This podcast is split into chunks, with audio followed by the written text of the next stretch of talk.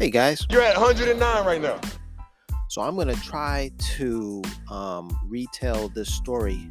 A minute ago, I was sitting in my living room and I was just going over these images that were in my mind. I had dialogue, I had the scenes, I had everything. It was so clear what this movie um, was going to be. And I'm now going to, uh, now I'm in my bedroom recording this, and I'm going to try to relay those ideas. I'm trying to uh, retell those ideas and also continue the idea, the ideas right here as you're listening. So you are listening to a screenplay um, that I'm working on that just came to me like, all right, here's how it's gonna unfold, and I'm gonna do my best to, you know, tell it how I just, you know, envisioned it, um, and tell even more. So this is the story of Don Quixote, Don Quixote de la Mancha. So I have to give you some like just I have to set it up because I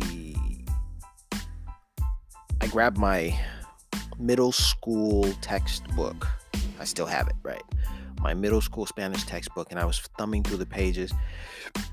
And I did something that I hadn't done, which is I went to one of the what is it? One of the the last chapters, chapter 20. You dig like when I was in school, I probably studied like maybe 8 chapters, probably less than that you know, during the school semester, during the school year.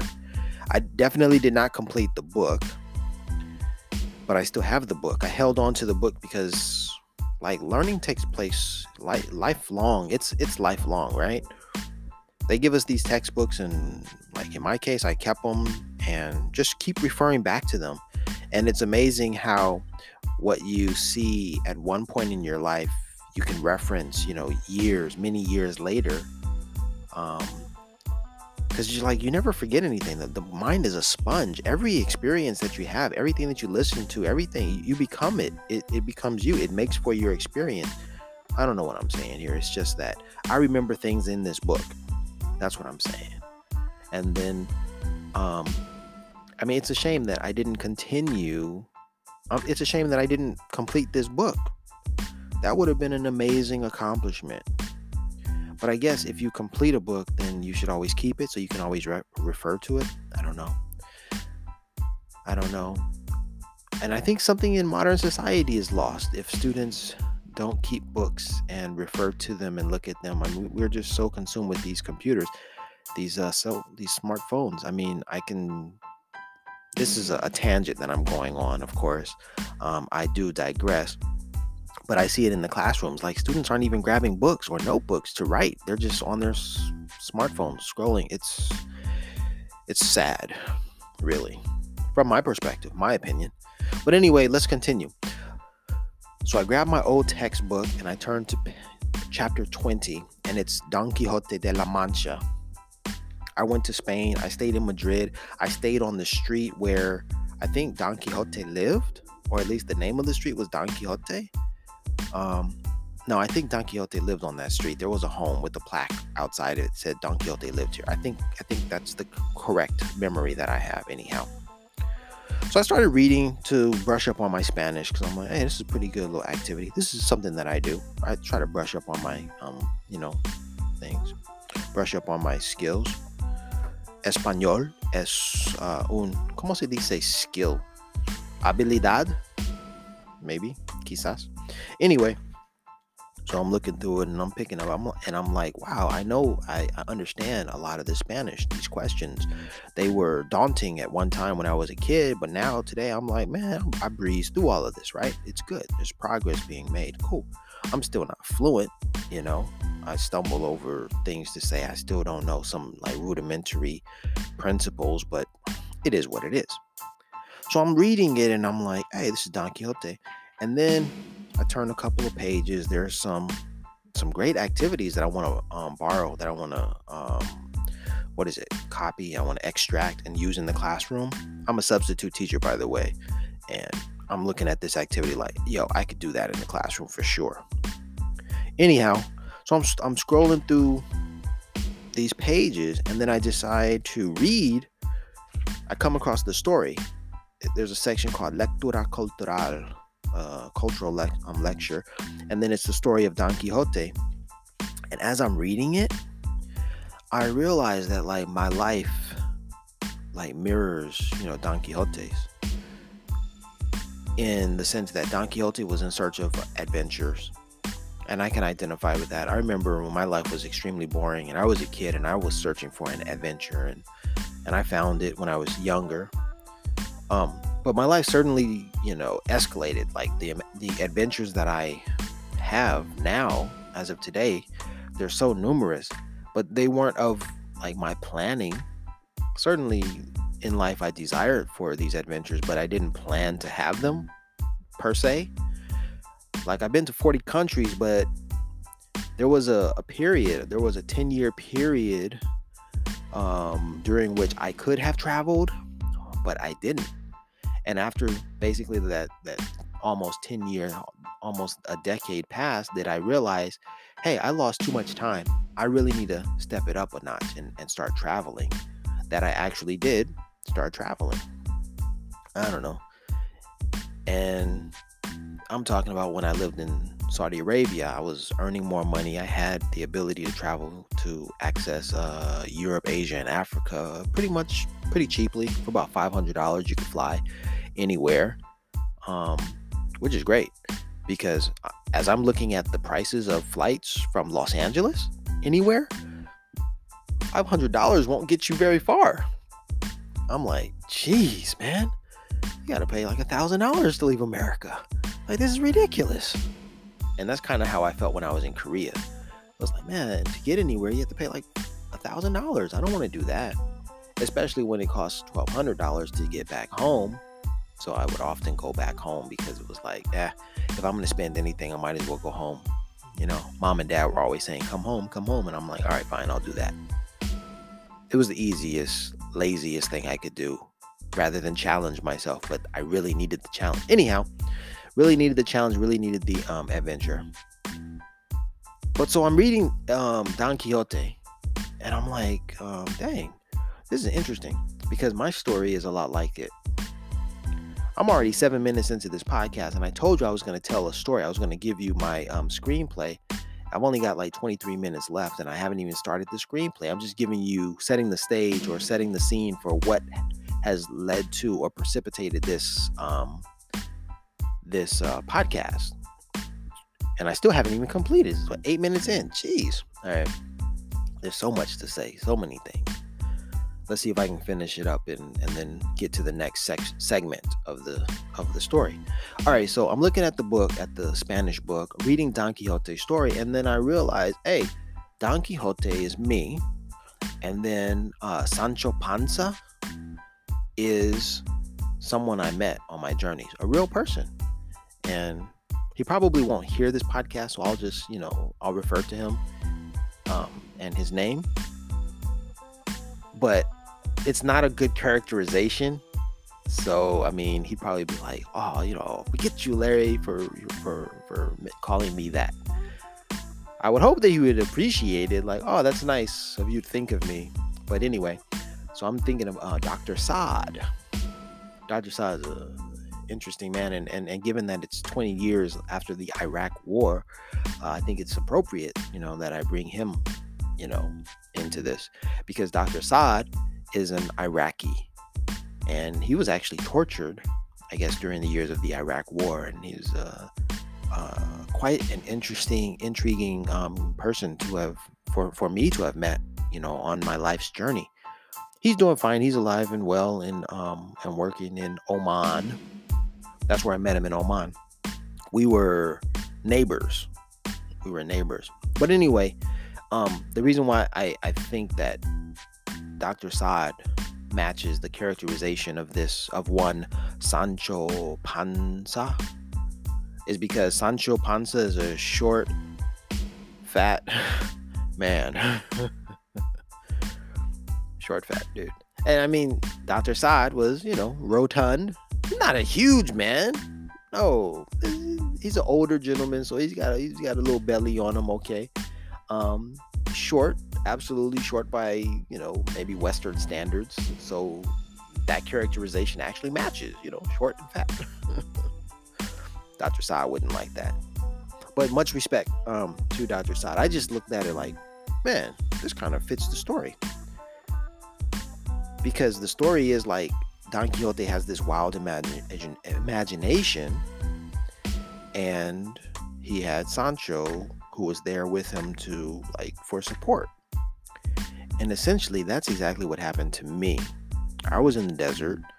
I saw something. I imagined it to be greater than what it may appear to anyone else, but my imagination was very vivid and very alive. Dr. Saad was there.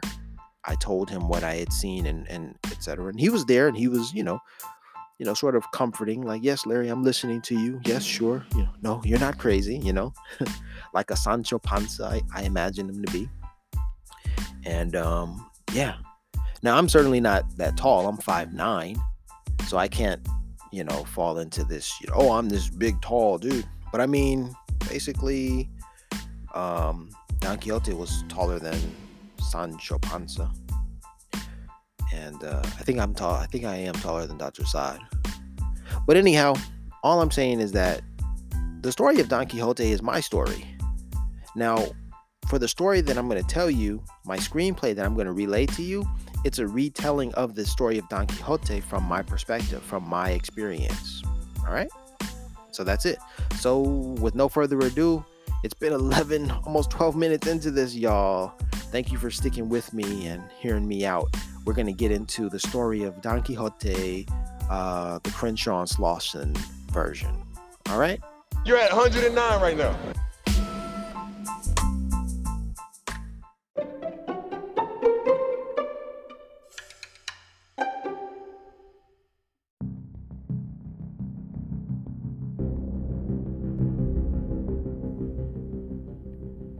You're at 109 right now. All right, guys, so here we go. So, the story of Don Quixote, the Crenshaw and Slauson um, version. And first, we see Crenshaw. Setting. The setting is Crenshaw, 2023. The camera is showing you a car's view driving down the the street, driving down Crenshaw. We see the Crenshaw and the Slauson um, street names. Narration. This story. See, okay, I have to stop already because I had the inspiration. I don't even. It. it I guess it's. I, I'm nervous, so I can't even like tell you like ah. I mean, I had the ideas like 12 minutes ago when it, it all just came to me. I guess I just have to relax. Woosah, relax. And then let it flow. So, whatever. All right. Okay. Setting Crenshaw and Slauson, modern day. Narration. The story begins on the mean streets of Crenshaw, here at the famous intersection of Crenshaw and Slauson. These are the streets of Los Angeles. These are the mean streets of Los Angeles. In particular, this section of Los Angeles is home to the notorious Rolling 60s gang. And then you go into the cut to a montage of um, Los Angeles news reports and, you know, the typical news reports, uh, pictures of gang members, so forth and so forth, Crip, Crip gang members from Rolling 60s to, to visually give you the idea, right? This story, okay, the narration continues. This story is about this street. You get you see a shot of the sign 60th Street. The story is about one man, and I guess you show the picture of Crete Academy's um, mural of Nipsey Hussle. One man and his interpretation of events, excuse me, when I say his interpretation of events, the next image is of the cross at Crete Academy on the side of the building. So first it's Nipsey Hussle, then it's the cross, and then um, the narration continues. Let's see, one man and his interpretation of events um, that sprang forth from his imagination. And that's the end of the narration, I suppose. And when it comes to when I say imagination, then the final shot is of um, the address at 6109, right? The apartment building next to the Crete Academy. So in the first few shots, we get Nipsey Hussle's image, we get the cross, and we get a shot of the address 6109. That sets the stage for all of the movie, okay? That's what the movie is about. These three things, okay? Then we cut to um, the narration and the images, I guess, continue from from Crenshaw and Los Angeles, from Crenshaw and Slauson. The narration continues. This is my story. I'm Larry, and I was born, or I was raised away from Crenshaw and Slauson. So now we cut to um, I guess a drone shot flying from Crenshaw and Slauson over to you know where I grew up in Baldwin Hills to get a change of scenery. And then we're getting it, it goes. All right, we got this little. Excuse me, got a message there. All right. So, a drone shot from Crenshaw Slauson over to Baldwin Hills. All right. Then the next thing we get is uh, now I'm speaking in the first person. And I'm saying, I'm Larry. And although there's uh, too much history for me to retell, um, you know, too much history that occurred before this, before my story begins, there's too much for me to retell. So I'm just going to start here and tell you, you know, a little bit about who I am. For starters, I'm Larry and Kathleen's son. Cut to an image of my mom and dad. My mom and dad um, graduated from UCLA and they married two college educated uh, black Americans. Um, all right, this is my description of my mother and father. This is that continues the narration. My mother and father were two black American college educated, um, two college educated black Americans who wanted the best for their children, for their son and daughter my sister and I um, were sent to, or to that end, my sister and I were sent to uh, private schools to be educated.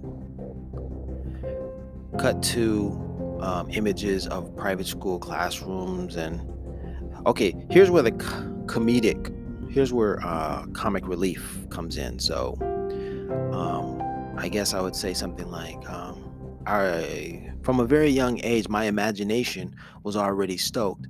Um, and I certainly, um, you know, I certainly knew how to keep it real. That's what I want to say about, you know, my my upbringing. You know, my imagination was vivid, but I certainly knew how to keep it real.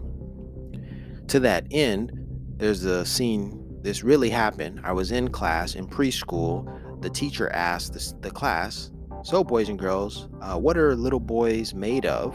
Because I guess they were going, what are little boys and girls made of? And I think they were, she was going along the lines of the the nursery rhyme, sugar and sugar and spice and everything nice for girls, you know, or whatever. I don't remember all that stuff. So then it goes to, um, she asks, so what are little boys made of? I raise my hand and I I say, uh, penises. little boys have penises. So that's the comic relief, you know? That's me keeping it real and me with my vivid imagination, you know? And then perhaps you can cut to my mom and her commentary about that situation. When I picked up my son that day, they told me what he said in the classroom. Boy, oh boy, I was embarrassed, or I had no idea, you know, something like that, whatever my mom would say about that. The point being, um, I was getting a good education. That's the comic relief, but through um, the costumes and through everything that you see, you're going to get the you're going to get the the the sense that I had this good upbringing, I had a good education, the found the the the, the start of a good education in a private school eh, environment. Okay, and then I could say something like, and the biggest um, challenge for me at that time in my life was um, getting the the big tricycle on the on on the playground. And then you can probably show how that plays out you know. Um, one kid getting the big tricycle and being like hey i'm the coolest kid on the block. You're nothing. Riding off and just feeling like oh, geez man he got the he got the big bike. And that that is exactly what happened. That's exactly how it went down fast forward to the next you know few years um, the narration will go something to the effect. But then, at some point, my life changed. Cut to a scene where my father maybe is seated at a table with a dim light. You know, it's all silhouette. It's not silhouette, it's all black. You know, like those, um, okay, imagine Menace to Society, that scene where Caine is being interrogated by the, um, by the cops and the cop is played by Bill Duke, and there's like one light, everything else is black. You only see his face, whatever. All right, that sort of scene. My dad is sitting at the table and he's telling my young self and my sister, um, wait a minute, I'm actually getting ahead of myself because I guess I guess at that point my dad would just have to say, "All right, guys, there's going to be some changes coming in the future." That's all that he says, I suppose.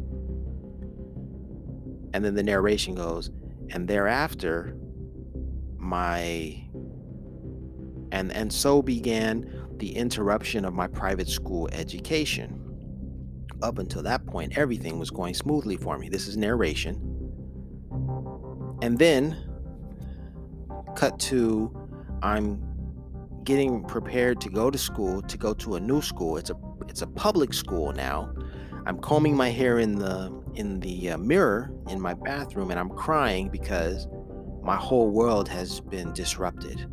I'm no longer going to be around my, my friends and I have to adjust to a new environment. And on top of that, my sister is still going to that same private school. I'm not. So I'm crying. My mom is like trying to console me, and my dad's like, Why is he crying? And my mom's like, well, he doesn't want to go to uh, the new school. And my dad's like, well, he's going. There's nothing, there's there's no if, ands, or buts about it. He's going. You know, that harshness. And I'm just sitting there like, what the fuck is happening, man? Cut to, I'm on the playground at my new school. I've got my backpack on. I'm walking, you know, to class or walking to my new, through my new campus. And kids are passing me. And all I hear is, man, shut the fuck up. Man, you're a bitch fuck you, motherfucker. All right. This is my first time hearing curse words, right? I'm like, so the narration goes something to the effect. And now on my new journey, um, I was, uh, I, I quickly had to acclimate to the new vernacular, the new nomenclature, the new um, colloquialisms of my new environment. Fuck you, motherfucker. No, fuck you, bitch. You man, suck my dick. I'll make you know, like at the public school, because I didn't hear that stuff when I was at um, the private school. Not that the private schools didn't, you know, weren't you know ghetto. All right. So I don't know how much time that would take um, to show, but that would be it. That would be the start of the movie. So I'm trying to say, you know, um, So, what happens after that? School was school, life was life, the years passed, and I guess the, the real story is I went back to the private school. So, what, three years later? Because I was there fourth, fifth, and sixth grade. I went back seventh and eighth. Okay, so now to to create continuity, we show my dad under that same light, okay, and then my sister and I sitting at a table, and my dad says, "Okay, things have changed now, son. You can go back to the private school." And I'm sitting at the table like, "Yes!" All right. And my sister, who's been at that private school all along, you know, she has her little, well, whatever, you know, sort of, whatever um, look or or how whatever nah, she's she's got to. My sister's definitely got to throw shade. She's got to be like, ugh, he's coming back to the school, you know, whatever. So I'm just like, yes, all right, like a Napoleon Dynamite, nerdy, little blurred, yes, you know, it's a success for me. So I said, so the narration could be something like, um, so things started to look up for me uh, once I graduated from that element, from the public elementary school. However, I had forever changed. I had forever been changed. That's a very key point right there. I had forever been changed. Now, I don't know if I want to go into how I, I was changed, but that's a, a very sweet part of the story because I guess, yeah, Mrs. Clisby would definitely be a part of that story because, like, she was an influential black female teacher who taught me to have pride in my blackness and in my melanated self. And she taught me about melanin. She taught us about Africa and she taught us about, yeah, all of that. And that was that was very nurturing and very important because when I got to back to my private school, there was none of that. It was absent. It was so absent that even when there were chapters in our book that focused on black history, our teachers would skip those chapters and there was no mention of no discussion of you know black contributions and i just had a terrible time one of my classmates i guess he sensed what i was going through and maybe he talked with his father and his father was keen on who i was his father was very, very aware. He, I had never met his father, but his father was like, okay, I think I know what the symptoms are, I know what the diagnosis is here. So I guess it was for my birthday, and a student of mine, classmate, gave me the autobiography of Malcolm X as a gift. The copy, I still have it to this day. And it was like, whoa, that was some powerful, powerful that was a powerful gesture. That was a powerful everything. And that happened when I was at the private school because the experience was so different from what I was getting at the public school. And oh yeah, it just didn't compare. It was and I was I was very much lacking that real nurturing, that nurture, that nurturing um, knowledge of self, knowledge of history, of uh, so much. So much was was lacking. All right. All right, so that's pretty much covers like my upbringing and then in order to get me to you know my my the real meat and bones of the story to pick up the Don Quixote aspects, I guess it's going to be like in the next few years, the narration will go in the next few years. Um, I studied and you know, experienced some successes and um, my world hadn't really been um, hadn't really shifted or changed much. I had a persistent I, I had the belief that um, opportunity simply awaited me or you know jobs and experiences simply awaited me and it was just a matter of completing my education before I would be free to mold and shape my own life But when I became an adult, I found it more difficult than ever to do what I thought was the simplest of things, which is find a job, earn a living, and grow a family. Yep. And so the life of Don Quixote within me grew out of the adventures that I discovered I had to take in order to discover my American dream. So that would be part of the narration, all of that that I just um, stated, and then cut to again continue narration. In 2007, I left America in search of job, in search of a job, in search of, and this is kind of a Karate Kid story. Remember um, Taraji P Henson and uh, Jaden Smith? They had to leave America. They had to go to China to find some semblance of a, of a life worth living because there were no opportunities in America. That's my story. So I had to go to South Korea. So I picked up and I moved to Korea. There are so many details about why Korea that I can't really, you know, get into. So just have to gloss over this. Like a lot of details will be missed you know, just by telling the story. But that should cover my formal education until, yeah, well, no, all of my education. By formal, is it formal or former? I think it's formal education. Because formal education, I think, is like 13 years, 12 or 13 years, like 12 years plus kindergarten.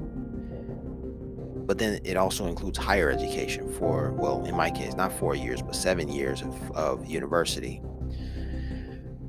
So we're just going to gloss over all of that stuff and then get to you know i had to move to korea in order to realize my american dream i guess that's how you tell the story with some narration and then some um, some visual aspects to go with it some visual aspects to boot all right so I got to figure out the next adventures and, and keep with the Don Quixote theme and explain it.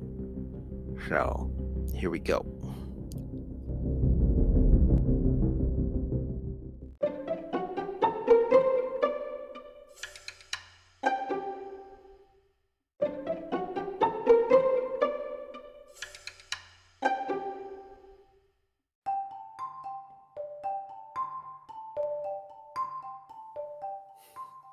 You're at 109 right now. Pero, Don Quijote, noble caballero y fiel compañero, vuestra merced está loco. ¿Por qué no dejamos con estas tontera, to- tonterías? ¿Por qué no volvemos a casa? Yo quiero comer y quiero dormir en mi cama. Sancho, mira, ¿tú ves lo que veo yo? ¡Ay! Vuestra merced. No, yo no veo nada. ¿No ves aquellos gigantes que vienen hacia nosotros? Nos van a atacar. Don Quijote, no son gigantes, son simples molinos de viento. Don Quijote, Don Quijote, ¿a dónde va vuestra merced? I just did my best at reading these uh these images, these caption, not caption, these cartoons of Don Quixote. Let me get back into my story, but I guess I have to just skip from my formal education to living in Korea. A lot of time passed, but the point is the Don Quixote adventure begins with Korea. And so, our protagonist finds himself in Korea. This is not narration, this is just the story. Whereby, peculiarly, incidents would occur that made him wonder about the circumstances. Hey, and then the scene is our protagonist meets the first person, his first friend in Korea. Hey, how's it going there? Hey, nice to meet you. Where are you from? Oh, I'm from New Zealand. Oh, wow, very cool. Where's that? it's near Australia. You never, you, you never found us on the map. Sorry, man. I, I'm not too good at geography. Oh, it's no problem. Yeah, it's near Australia. Oh, that's cool, man. How old are you? Oh, I'm 27. Hey, me too, man. When's your birthday? Ah, 10 9, October 9th. You're at 109 right now. Oh, man, that's cool. Me too. I was born on the same day. What? No way. Ah. It's a pretty lame scene if you ask me. But I guess got to figure out a way to put it in there, you know. All right. So our protagonist continues to uh, live and work in Korea, whereby he gains international experience, but discovers that he's going to need to stay longer than just one year. And so I guess we see we we see me, we see we see um, the portrayal of me in Korea, maybe looking at my bank account looking at life in Korea and being like, yeah, I guess I, I can do this again. And then I guess there's um, the years pass by 2007, 2008, 9, 10, 11, 12, 13, 14, 15, and then 16. So all of those years pass by, and we see that happen in a, in a matter of seconds as the, the years go by. And then finally, I'm like, well, I, I've got a new adventure ahead of me. So along with the along with the theme of adventure, you know, I guess there's another adventure ahead of me. You know, I guess the, the narration would be I thought my adventure would begin in Korea but because I didn't have enough money, um, I could not explore the world like I imagined I would. With a new job in a new country, a higher salary, and a central, centrally located, whereby I could reach Europe, Asia, and Africa rather cheaply, I would be in a greater position to live out these adventures that had that I forewent over the past decade. So all of that would be narration basically. Pretty good narration, I think. So, cut to I'm flying to Saudi Arabia to begin a new job and then life in Saudi Arabia. So, well, I got to go back because I only introduced 10.9, you know, when meeting my first friend in Korea. But I didn't, we didn't even, I, yeah, I have to go back and probably it would, there would be interaction with me and my, my new friend in Korea around the time of our first birthday where we're like, hey man, our birthday's coming out. What are we going to do? We got to celebrate. Oh, it's going to be great and then we tell our friends and they're like oh your birthday is on october 9th it's like oh well that's a holiday we won't be celebrating your birthday we're going to be celebrating our national holiday for our language. So there's kind of a little conflict there but it's a point of like whoa our birthday lands on a national holiday? Interesting. So that's another point to bring to light you know when when i'm in korea. That's why I'm going back from Saudi Arabia back to Korea. But then there's also things like, well, you're in Korea and um, you started noticing that you would check your watch at 10:09 a.m. or that you would wake up at that hour. And because, but it's also because your ID card has your birthday on it, like the first six, two, four, six or eight, six or eight numbers. The first six or eight numbers of your ID card in Korea consist of your birthday, your month, month, day, day, year, year, year, year. I think that's how it goes. So I would often see 1009 on my identifi- identification card, and you need ID card everywhere in Korea, so it's always 1009, 1009. And although it's always 1009, even when I'm looking at a watch and I'm like, oh, look, I'm looking at the clock at, at 1009 a.m. or p.m., I'm still looking at October 9th, 10 9. So that kind of has to be explained. So anyway,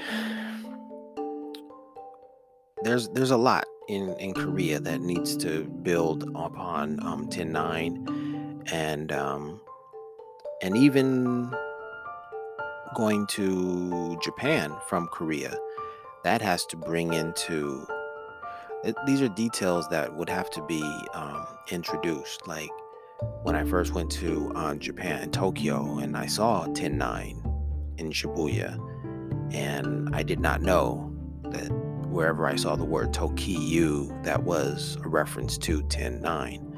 So, okay. So that would have to be introduced before Saudi Arabia. All right, so anyway, but it, it, it would also have to be introduced subtly. I guess I would just have to just say um, over the time that I spent living in South Korea, um, I would often travel to Japan where, um, yeah, I got a respite. I, I rested from from Korean culture and all things Korean, and I got a different. And I could at least say that I did travel over the decade that I was in Korea, but I didn't travel as as extensively as I had hoped or wished. But all of that would eventually change in Saudi Arabia. Okay. So we have to fill in all of those little gaps. All right, so now we're in Saudi Arabia. The story continues in Saudi Arabia and Saudi Arabia I'm showing I guess I'm the continuity would be I'm looking at my my paychecks in South Korea and then I'm looking at my paychecks in Saudi Arabia. And so so that's how you connect the two. But because I'm in Saudi Arabia and because I'm earning more money, that's when things have changed for me. So in Korea, I'm looking at it like, damn, I don't have it. I'm in Saudi Arabia. I'm like, damn, I've got it. Let's go. Let's do it. Let's travel. Right. All right. So now I'm in Saudi Arabia and I'm like, the narration would be now that I was in Saudi Arabia, um, I certainly wasn't planning on staying there. It's not as hospitable or it's not the kind of place that you want to hang out. It's not the kind of country you want to hang out in. And so during my vacation time, whenever that arose, I was on my way out of the country. And then there could be a scene at work. All right, guys, you know, we have a three day weekend coming up. So, um, or maybe a four day weekend because it was, you know, Saturday, Sunday, but Monday. Yeah, I guess it was a three day weekend. Yeah, we've got a three day weekend coming up. So, you know, guys have any plans? You know, maybe some guys, oh yeah, we're gonna skip out, head to Bahrain. That's just the country next door. And then I quietly am devising a plan to fly to Turkey. And I watch videos on YouTube. So this is all being shown. I'm watching a 24, 48 hour um, video about uh, Turkey. So the weekend begins, and I'm like, man, I could do Turkey in 24 or 48 hours and I've got 72 hours to kill, yeah, I could do this. So I rush off to the airport and I fly away to Turkey and I have my first country adventure. And all of that can be just showed very quickly. Just, well, now I've got the money. Where am I off to? Hey, we got a three day weekend coming up. All right. And now I'm off to the airport. I'm flying. I'm in Turkey. I'm looking around. Wow, I'm there and back. And then, so this whole scene is the whole scene begins with me looking at my paycheck um, around the time I'm in let's say I'm in an office, I'm in a in a lunch room with my colleagues. I check my paycheck, money is there, and someone announces, "Hey, did you know that we have a 3-day weekend?" And some of my uh, colleagues are saying, "Oh, we're going to skip to the country next door, across the border." And I'm looking at my phone like, "I'm going to Turkey. I don't know what these guys are talking about." And the narration could be now that I was in Saudi Arabia, I had more money and I had access to other countries, so I took advantage of that opportunity. That's all I have to say. And you see all of that, you know, take place around that narration. And you see me cut to, you know, me in Turkey and whatnot. And then I fly back to Saudi Arabia to begin work. And I see those same colleagues who I was in that lunchroom with talking about work and they're like, "Wow, man, we had a pretty good weekend, eh?" And they asked me, or they said, or or maybe they just said that, "Hey, it was a pretty good weekend, man. Nice. It's nice to have a, a nice break sometimes, right?"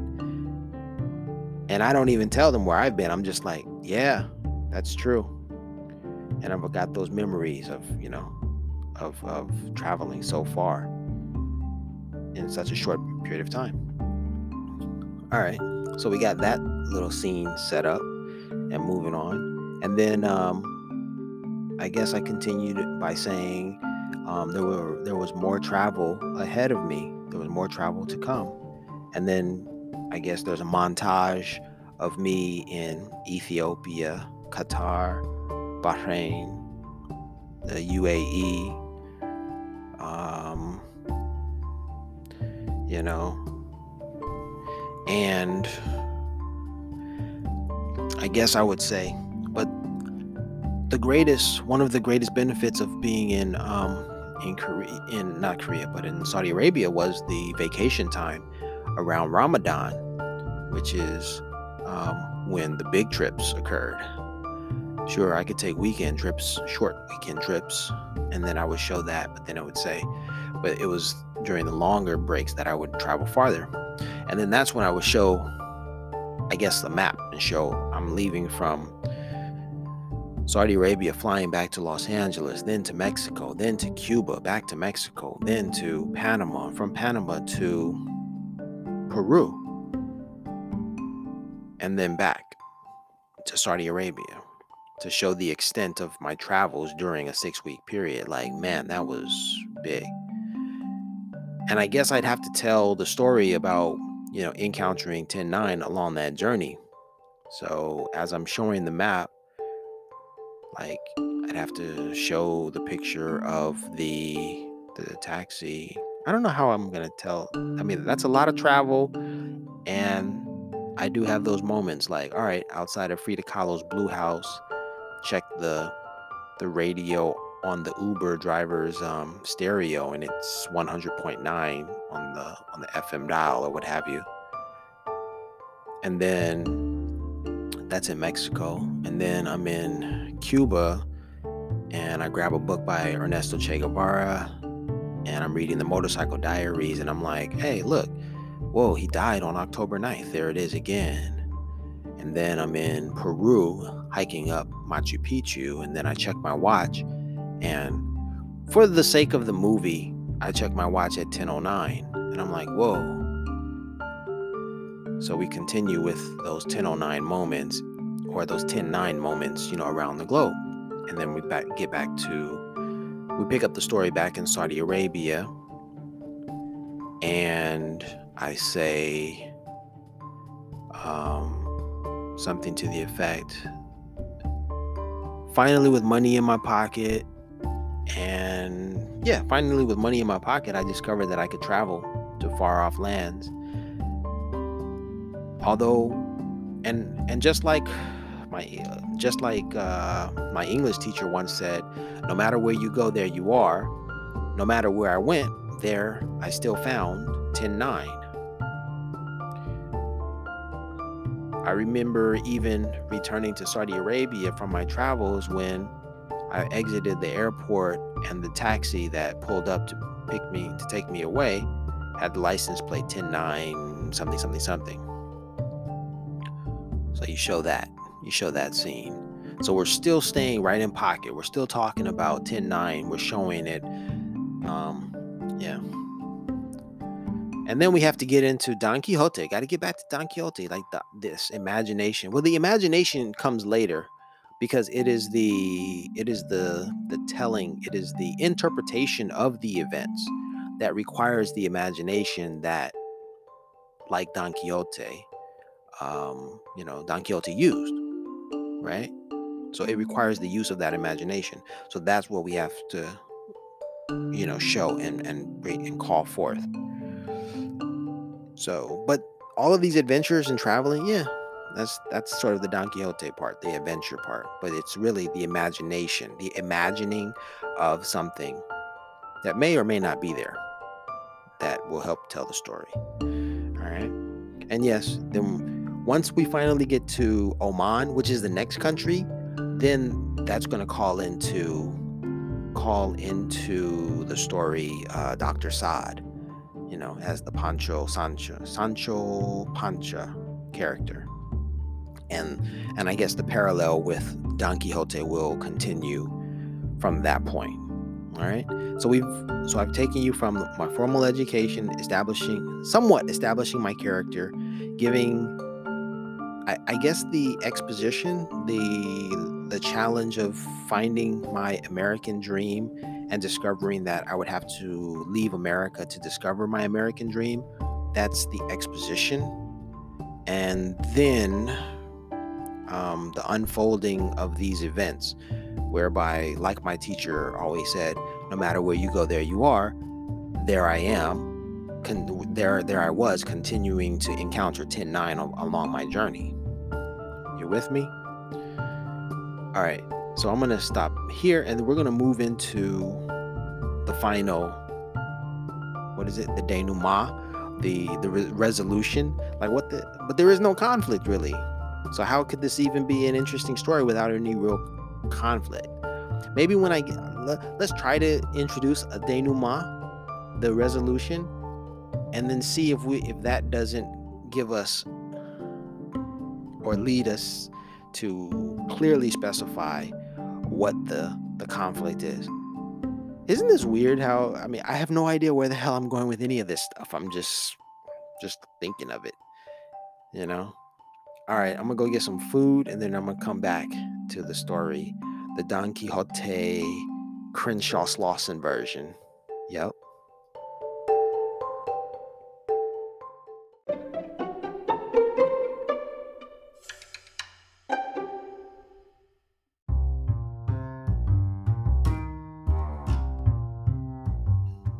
And we're back. You're at 109 right now. So Saudi Arabia experience is um, punctuated by travel. 17 countries in 2017. So I guess there's going to be, all right, from Korea, while I'm in Korea, we're going backwards now. In Korea, to show the passage of time, there will be a montage and there will be the years will be flashing on the screen, right? 20, 2007, 2008, 9, 10, 11, all the way to 2016. Same thing will happen in um, Saudi Arabia, I suppose. But this time it will be um, flashing the countries that I've traveled to. I guess maybe the names of the countries will flash, not the not the years, but the the countries. Turkey, Ethiopia, Qatar, UAE, Bahrain, Cuba, Mexico, Peru. Okay. And then 2018, which is uh yeah, that's still in Saudi I'm still in Saudi Arabia by that time. So there's more travel. Now it's Europe, so it's it's Germany, Spain, France, Switzerland, Portugal, Morocco, Tanzania, Ethiopia, Ethiopia again, but I guess I've already been to Ethiopia, already established that I went to Ethiopia, so we're just not gonna mention it again. And then Tanzania, um, yeah, oh Sri Lanka, and then we pick up the story in Costa Rica. And this is where we tell a little bit more of the story.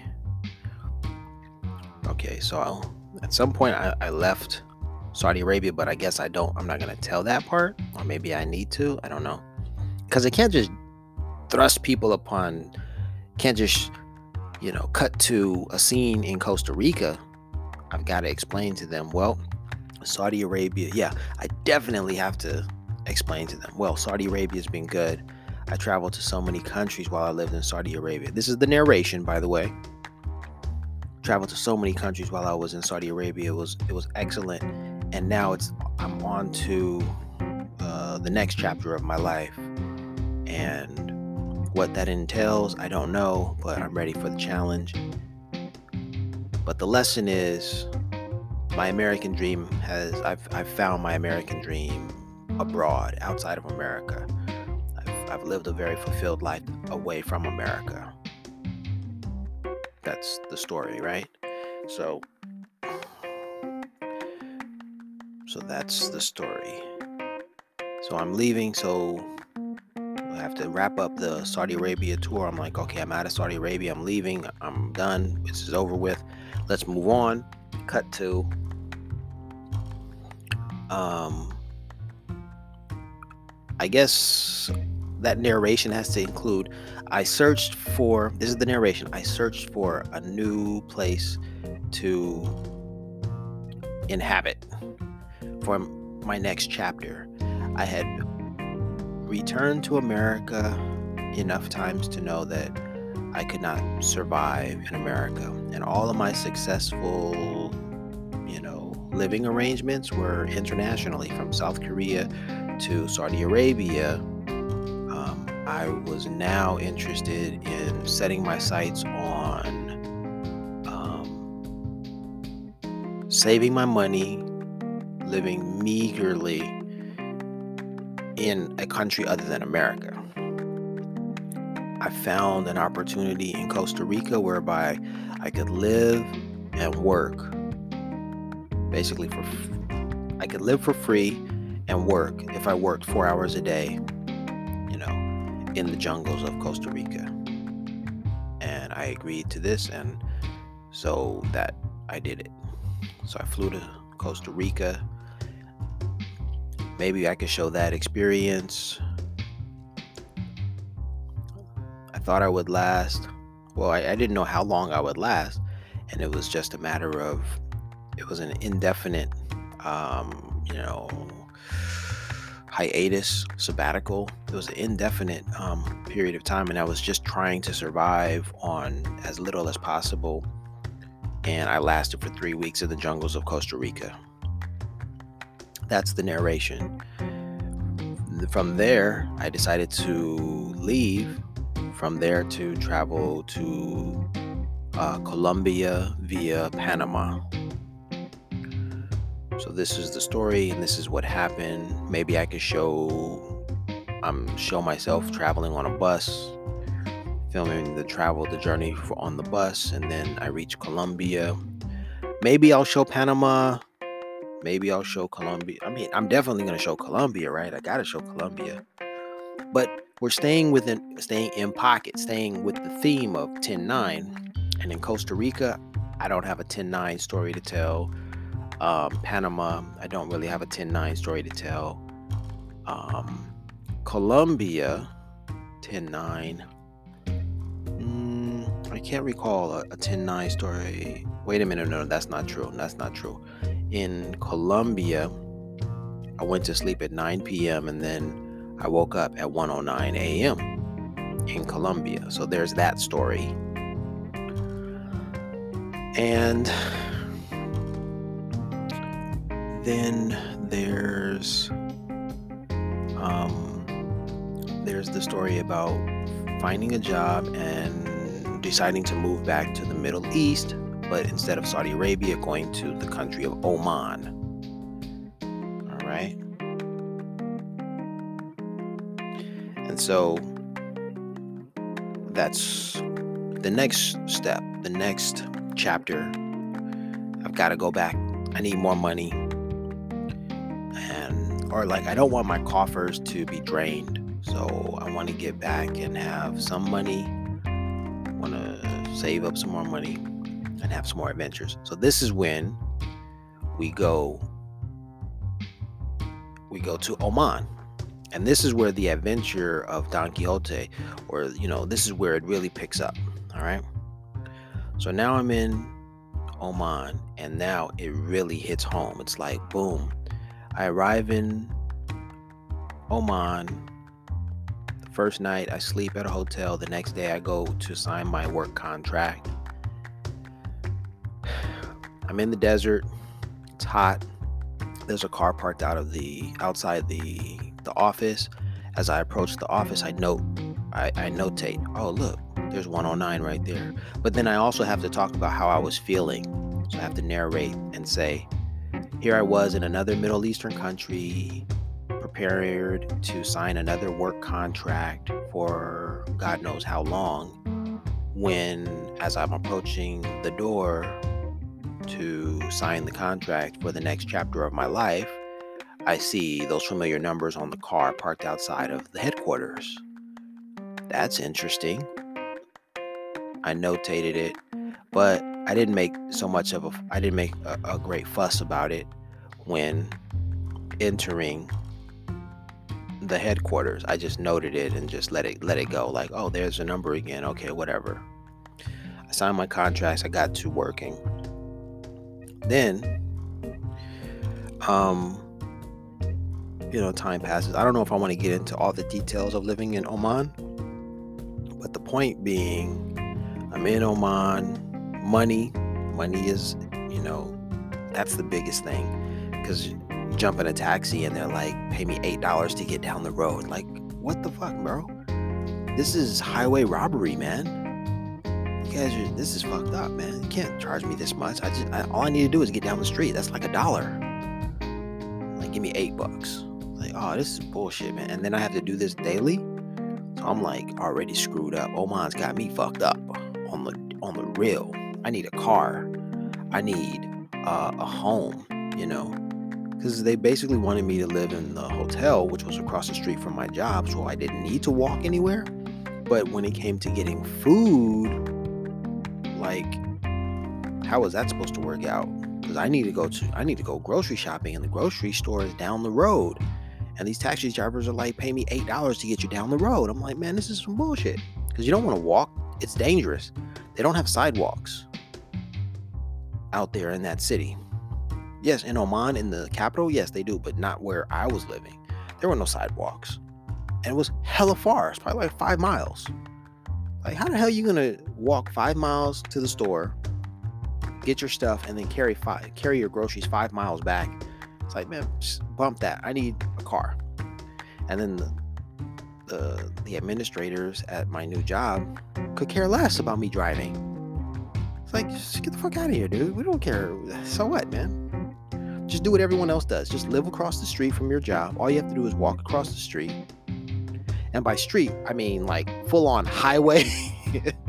it was probably like a, maybe maybe a four lane, maybe a two lane highway. It was more likely a two lane highway. Might have been four, but it was two lanes uh, that I recall. Yeah, but shit could have been dangerous, man. But they're like, just walk across the street. There's food at the school, so you can eat your lunch breakfast. Good luck with that. Yeah, it was just it was just all bad because I needed independence, and they weren't there to support an independent worker. They were there to house a worker at a location close to the school, and then tell them, "Eat the food that we have for you, and shut up, and we pay and we'll pay you." And I was like, "Nah, man, I need to do a little bit more than that." Because you know I'm an adventurous spirit. Like for the, I was there for like seven months. And within the first couple of weeks, I had already, I think I rented a car.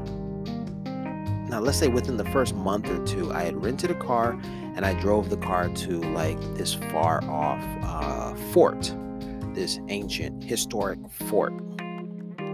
And that was a big deal. You know, like some people that lived in, there were like colleagues of mine who lived in this in the country for several years who had never been to that location. And I'm like, come on, people, get with the program. Like, why are you here? You're just here to collect these checks? You know, and that's it? Like, no, life is about adventure. You got to go and see these things. You got to absorb the culture and learn about the place where you are. It's not a, just about these dollars. These dollars mean nothing. You know, that was my thing. So I'm searching for adventure in Oman, just like Don Quixote. All right. And then the adventure arrives. So what happens is the story goes I'm working, and work is just slightly rewarding. I'm getting my checks. The students are pretty are pretty chill. Um, and then I go and what do I do? Then I get the news of Nipsey Hussle's murder in the desert. And then that's when the story really unfolds. I wake up that morning, I check my phone, and I'm like, I guess the narration is I woke up that morning. I woke up one morning to um, check my phone, which was the only way that I had uh, access to the internet and communication with um, my network of friends around the globe. And when I saw that Nipsey Hussle's uh, picture was filled my um, Instagram feed, I began to wonder what the heck happened. And I finally got confirmation when I found the caption under on one of his pictures that read, prayers up for Nipsey. He was a really good dude. And it really, the realization that he had died um, settled in. So there I am in Oman. And someone I had never met, but someone I was familiar with, um, you know, has his death affected me. So there I was. Some tears came to my eye. And, um, but I still had to get up to go to work. So I jump up to get dressed. Now, the the scene is it shows all of that. Shows me scrolling. You're getting a, a shot of me scrolling through Instagram, tears coming to my eyes, discovering Nipsey Hussle's murder, and then I jump up and I jump in my I get dressed and everything for work. It was a so it occurred on a Sunday, so I'm getting ready to go to work on a Monday. But the week work week started on Sunday. All right. I'm already one day into the work week. That's a minor detail, or maybe a major detail. I can't really determine that at this point. Just something to notate. So, get dressed. Get. I leave. Um, I leave the. Uh, yeah, I leave my apartment, my home. No, not an apartment, my home.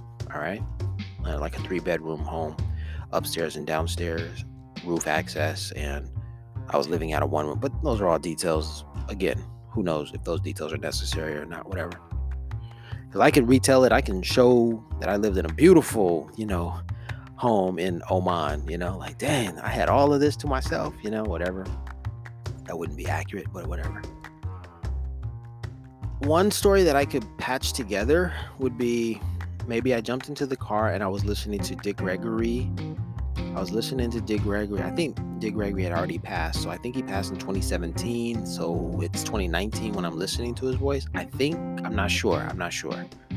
Um, but I'm listening to Dick Gregory, the comedian, and I'm in the desert of all places. So after Nipsey's murder, and so I get up and I get into the car now, I'm not sure if this happened on the same day or not, but I want to patch them together to make it seem like, man, some crazy things started happening. Like some, you know, some Don Quixote imagined shit, but this was actually real.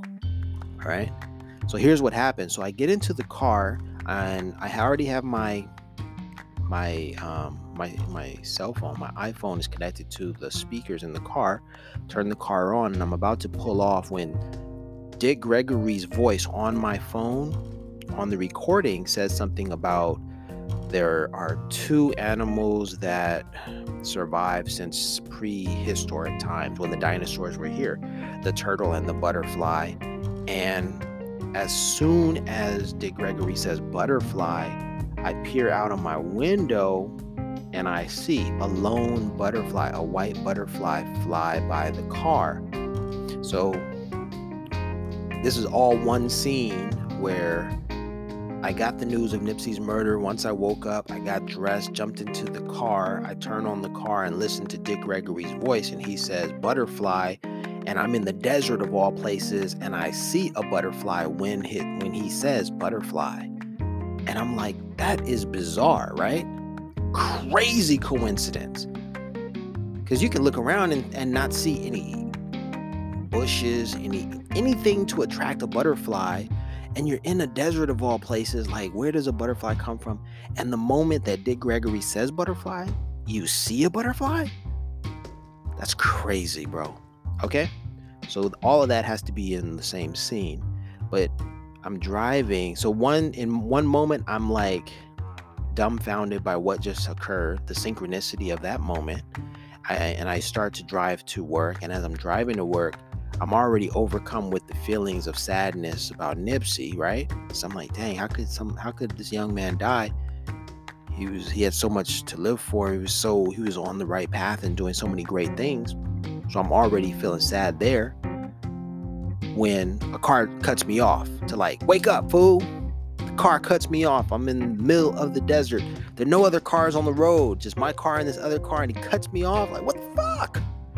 Now I'm angry but I had the wherewithal to look at the license plate to be like, who the fuck is this person? Why would they? I see the license plate and I see. You're at 109 right now. 109 on the license plate. And now the imagination, the Don Quixote imagination strikes. And it's like, boom, a feeling of calmness washes over you. You're piecing things together like, wait a minute, 109. I've been seeing 109 in throughout my travels everywhere that I've been going and now I see it on the day that I learned of Nipsey Hussle's murder, just a moment after a butterfly matched with Dick Gregory's voice. And now it's like, God is speaking to you. Calm down. The universe is all in the correct order. You are exactly where you need to be, Larry. So calmness now washes over me. First, it was sadness. Then it was like, confusion like how the hell do butterfly and butterfly match up? And then i'm angry and then it's calmness. God says or the voice of the universe god relax larry. And i'm like whoa okay now i feel a lot different. Plus i'm understanding what 109 means. It's like dude you were supposed to pay attention to that number 109 because it's a calling. See, this is the imagination of Don Quixote playing itself out. It's telling me, Larry, or it's telling me, Don Quixote, here's what you got to do. You got to understand what you're seeing. So this is Don Quixote. I, understand it. I understand it better. Okay. And then I go to work and it was just another regular day, right? But it was still weighing on my imagination. Like, what did you experience? How did these things happen? How did they play out? Whoa, whoa, whoa, why? All of that, right? This is not the denouement. This is just, you know, more of the story continuing. So we got to get to part four. So let's get into uh, part four, which is seven days. No, no, no. Let's continue for seven. Then I'm in that moment where I'm like trying to understand everything that just happened to me, watching videos. The conflict comes when I guess you introduce my um you have to introduce my uh my neighbor, Dr. Saad, who comes to my door because I've been watching these videos about Nipsey Hussle and trying to understand the story. And I was talking to Herbert, my former colleague, who was in another country, and we're trying to we're trying to solve the mystery of who killed Nipsey Hussle in Oman. Or we're just talking back and forth. What do you think happened? This happened. He was this. He was that. And then I'm also trying to write a, a poem because I've been inspired. Like, yo, I gotta write a story, and I gotta tell I, I understand what Nipsey, you know, meant, and I, I I see it from a different perspective because I'm not in America. If I were in America, maybe I wouldn't see it the way that I see it, but I understand and see it differently, especially because of my travels. It was my travels that really informed me. So there's another montage where all of this is happening, where all of this information is is coalescing, it's synthesizing, and I'm I'm I'm understanding more. This is the Don Quixote imagination, you know, playing itself out. But then there's something that's so important is the fact that I was in Ethiopia and I happened to happen to see 109 on that door in Ethiopia because that was a huge clue or a huge piece of the puzzle that I really need at this point in the story to say, hey, to arrive at the conclusion that I'm arriving at, if I didn't have Ethiopia to add to the story, then it would, yeah, a large piece would be missing and I'd be like leaping to make the conclusion. But no, I saw that 109 when I saw it. So that's a detail that I that I didn't mention, but I I absolutely have to re retell. Got to fix put that in. So that's going back some. I have to go back to that. That 109 in Ethiopia is so important. But I'm in Oman and everything is working on me, and the montage um, scene is, is playing itself out. And uh, I'm writing, I'm writing a poem. I'm writing lyrics. I'm trying to make it a rap. I'm talking to Herbert, and all of this is happening over the course of seven days. And then seven days later, that's when I see the the cross in the sky. Right? So there, when I see the cross in the sky, Don Quixote Crenshaw and Slauson edition continues because now everything has solidified. I'm actually seeing something, right? Like Don Quixote, I see something, but now to me it means something so much more. And then we introduce Pancho San, what is it? Sancho Panza? Panza? Sancho Panza who is Dr. Saad. So I guess I already um, introduced Dr. Saad because when I was on the on the computer and I was downloading and I was watching YouTube videos and talking to Herbert and trying to you know hash out all these details and then Dr. Saad's like, Larry, you're using too much of the gigabytes, too much of the internet. You're using too much. You're, we're, we're sharing the Wi-Fi, but you're using too much. Larry knocking on my door, telling me, and I'm just like, okay, okay, whatever, whatever. So seven days later, when I see the crucifix in the sky, I no longer have access to the internet. I suppose that's how the story is going to develop. That's a conflict. Dr. Saad's like, you use up all my damn internet. Find it on your own. You're, you know, you're on your own, Larry.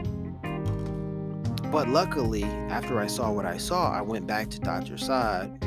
No, I wrote my book. I wrote the poem. I printed the poem in Sri Lanka, and like uh, a month later, I got that copy back and I shared the story with Dr. Saad. So I guess we I went next door to Dr. Saad, sat down with him. I said, Man, I saw something that day, yada, yada, yada, yada, yada. Tell him the whole story. Man, I have been seeing these numbers for all of this time, and now. And that's when the Pancho, Sancho Panza, oh, Larry? And he's talking to me. He's like, Yeah, yeah, you know, that's good, that's good. But, but he's also trying to, just like Sancho, he's like, Don Quixote, no. Okay, it says here. Don Quixote says, ¿No ves aquellos gigantes que vienen hacia nosotros? Nos van a atacar. We're going to attack.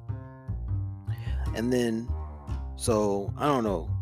Um, we see there big coming these coming for us or something. I, I don't know exactly what that says here, the correct translation, but um, Sancho Panza says, Don Quixote, no son gigantes, son simples, simples molinos de viento. He says, What do you, I don't see these big monsters or whatever. These are just simple windmills. He says, Don Quixote, Don Quixote, ¿a dónde va vuestra merced? I don't know exactly what that means, but he's like, Where are you going? Right? So in that moment, after I've seen the uh, the cross, the crucifix in the sky, I'm talking to Dr. Saad, and he's like, Larry, I was a air traffic controller, and those lines were just created by airplanes. But I'm my conviction and my my passion tells me no, Dr. Saad, those weren't lines created by airplanes because airplanes don't even fly overhead. And if you're telling me that on this particular day, which was seven days after Nipsey Hussle's murder, that those airplanes just happened to fly overhead in that particular formation so that they created two perpendicular lines in the sky, that by any visible anyone in the area could have seen it and plus I I took a photo of it so I have photo evidence.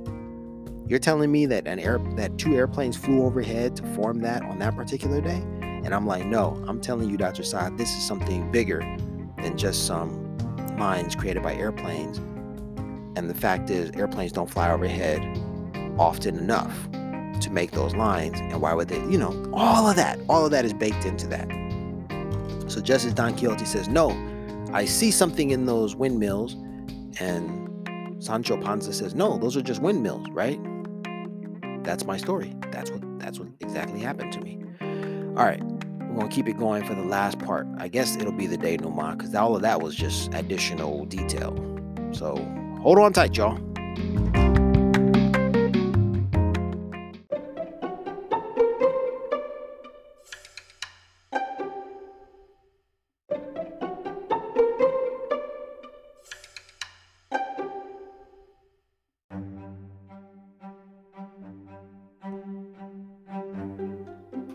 109 right now. All right. So now we are still in Oman. Is I guess it's now the denouement. So Dr. Saad is convinced that, or trying to convince me that these were lines created by airplanes. They had nothing to do. It was just a coincidence that they flew overhead that particular day to form that crucifix in the sky. But I'm looking at it like it's a crucifix. I saw it. I took a picture of it. It was seven days after Nipsey's murder. Nipsey, on the same day that Nipsey died, I saw 109. I've been seeing 109. 109 has been a sign for me to pay attention to these events because something was going to happen. Something was going to make all of the 109 experiences clear to me. Nipsey's murder made it clear to me that I was supposed to pay attention to Nipsey. Then I'm questioning, like, well, why the hell Nipsey? Because I saw 109 in Ethiopia. Then I'm able to say that Nipsey was a son of Ethiopian Eritrean, you know, empire, the Aksumite Empire. I'm able to draw the con- draw the connection between Nipsey and Aksum, right? Because I saw 109 in Ethiopia, so I, I just put that together. Don't get confused. Ethiopia and Eritrea are separate countries today, but back during Queen of Sheba, her time, it was the Aksumite Empire. That was all one land and one people, right? And so we got so I've got the biblical connection from Nipsey back to the Bible. And then seven days after Nipsey's murder, I see a cross in the sky. So now the biblical part is very real.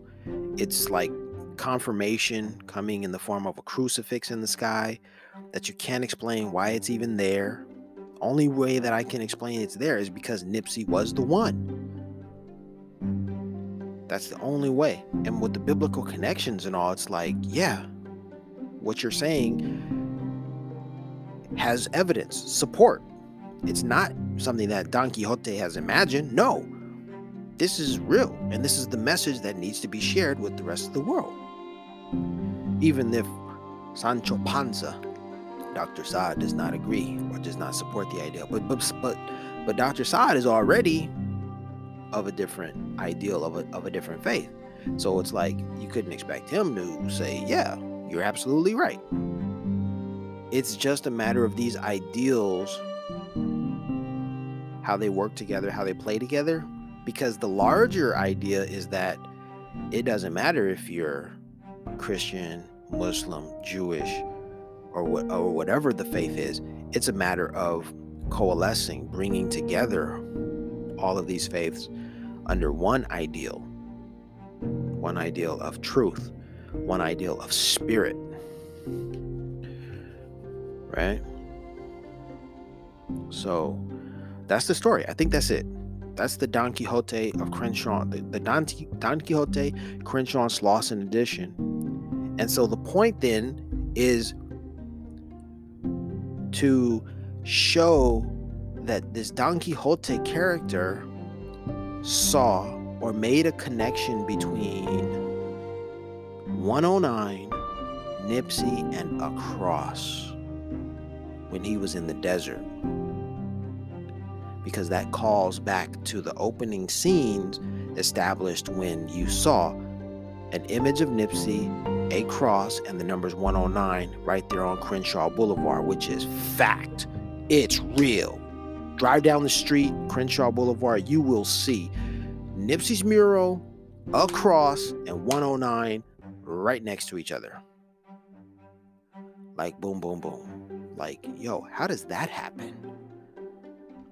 It's unbelievable that Nipsey's mural is even painted on a playground, um, on the, on the playground.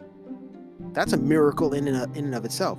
But then the fact that the mural is next to the cross, which is next to 109, and that's exactly what Don Quixote experienced thousands of miles away. Don Quixote of Crenshaw Slauson, by the way. That's exactly what he experienced. Those were the signs that told him what was real and what was true. And he has the evidence right in front of him, right there. That, my friends, is the story of Don Quixote, the Crenshaw Slauson edition. But then I have these other stories to add to it. Like, I came back to Los Angeles after Oman with the story of 109 with me. And when I came back to Los Angeles, I had that moment where I was driving around the city. I pulled up next to a bus that clearly had the numbers 109 on it. And I thought, here I go again, mm-hmm. seeing these numbers. And then that same day, I pulled up to another light later, a few hours later, when the hearse that Nipsey Hussle was carried in pulled up beside me. Same day that I saw 109, I, I was right next to Nipsey Hussle's hearse. 109 and Nipsey. Where was the cross? Well, we were at an intersection, maybe? The cross is the intersection. Maybe that's where it is. I don't know. Yeah. It, at the intersection, the car turned left and kept going. That happened. And then I have these other stories, like a few other stories where 109, Nipsey, they all coalesce, they all come together. Um, and then, but I mean, for the most part, that's the story. That's that's the story. That's my movie right there. That's my screenplay. Now, let's go back. Where's the conflict? The conflict is the black man's trying to make a living, trying to make his American dream come true in America, and he's challenged. Can't make that happen. That's the that is the um what is it? Exposition. That's the conflict in the story. And then he travels so far away to make it happen and and then all of his nothing works out. Everything that happens to him, I think the the idea then is everything that happens to him is more so fate. And it's not so much that he has a plan for what is going to happen, but it's more or less what happens to him that he accepts. You know, it, life is is less about, you know, what is it? What did they say? Life is is less. It, it, life is more to do how we deal with change. I was just watching a movie on Hulu or Netflix, and they said that, and I'm trying to figure out which was, which show was it? Was it?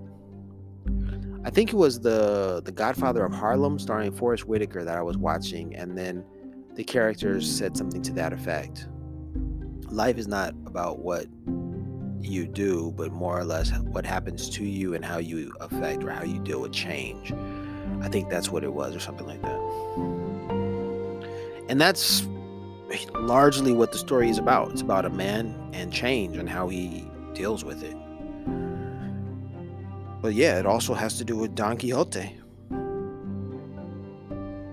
And then if ever he feels optimistic about what happens to him, even though like a lot of shitty stuff happens to him, that's where the part of the story sort of resembles Candide. Because Candide by Voltaire is the story of uh, this is the the best of all possible worlds. So no matter what shit happens to someone, they doggedly hold on to the belief that this is the best of all possible worlds. Kind of like being in America when things are happening to you and your community, but you're like, but this is still the, the greatest nation in the world. And you just hold on to that belief. Kind of like that. So that's the story. That's my story, and I'm sticking to it. Now, that's the screenplay. That's what it's all about. That's how I tell the story. That's the the the foundation of my story, and it needs to be turned into a movie. So, if you're listening and you want to turn this into a movie and you write the the screenplay, you by all means do not have the rights to the story. Um, but if you listen to this, maybe you're gonna glean something from it and then steal my shit. Which all I can say is you're an ass for doing that, an asshole. Um, but yeah, I want to see this turned into a movie. I would love for this story to resonate with millions of people around the mm-hmm. globe, like Paulo Coelho's The Alchemist. Something like that. That'd be cool. I don't know, but that's my story. There's a book to it. Go buy the book at www.isee109.store. Yep. I guess that's it. You're at 109 right now.